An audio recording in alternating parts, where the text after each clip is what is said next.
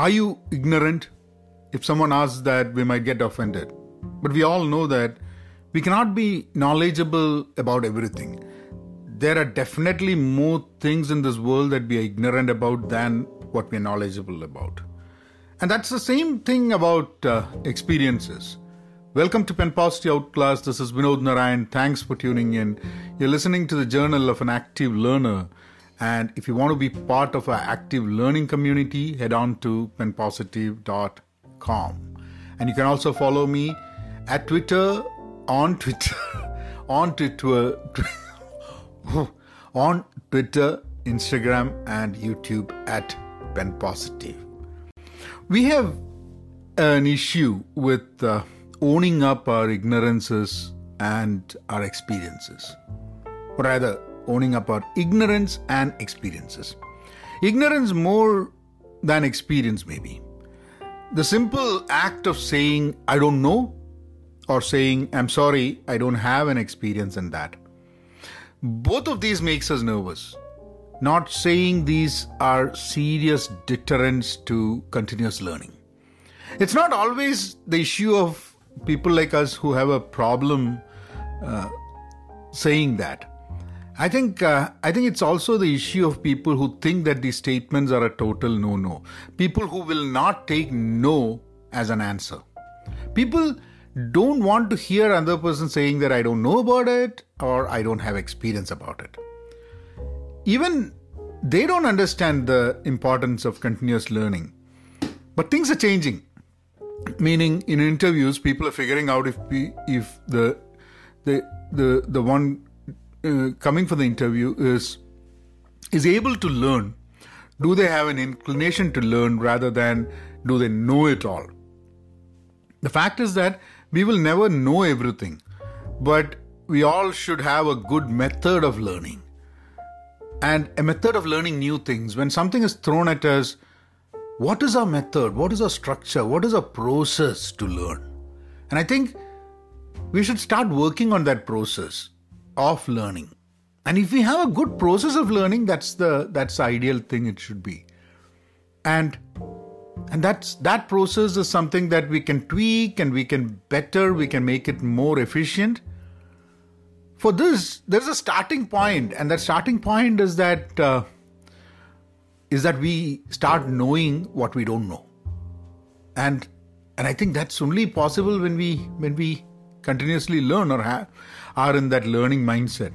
Now, coming to experiences, we have had both good and bad experiences. We've had experiences from which we have learned something, and we have had experiences from which we have failed to learn anything. And uh, the reason we might have failed to learn anything because we never took those experiences seriously. But either way, we have to own them both because they are both our experiences. There is a quote I use on my Facebook profile, and it goes like this In ignorance, we think we are something. As knowledge creeps in, we realize we are nothing. So if someone says that they are something, that's that's coming out of ignorance. And the more you learn something, the more you know that you're nothing.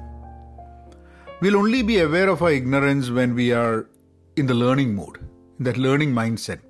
So if, if anyone says they don't know, the reason is because they have been learning. And if anyone says they do not have an experience in something, it's because they're eager to experience it. They are eager to try out new things they are active in one way or the other. So, while owning up our ignorance and experiences, we should also encourage people who own up theirs. This is the only way we can create a collective learning experience or a community, and that's my two cents. I will read the poem for today. It's a poem by the Polish poet Anna Kamieńska, Thanking. How to live without thanking animals and particularly the cat for his being so separate and for teaching us with his whole body the wisdom of concentration. Thank you, Walls, the great invisible photographs of life. Thank you for the patient imprints of my loneliness. Thank you, narrow table, untiring secretary, How many tears have I written into you? I have already changed into one of your lame legs. And you I thank for knowledge, breakable cup. It's you, it's you have always taught me departure. There are things more precious than ourselves. Just just as before a wedding, I'll have no time to thank you. All the corners and radiators, I thank every spoon.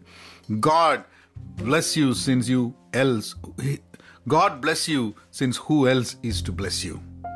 And now all go away along with the crowd of holy statues.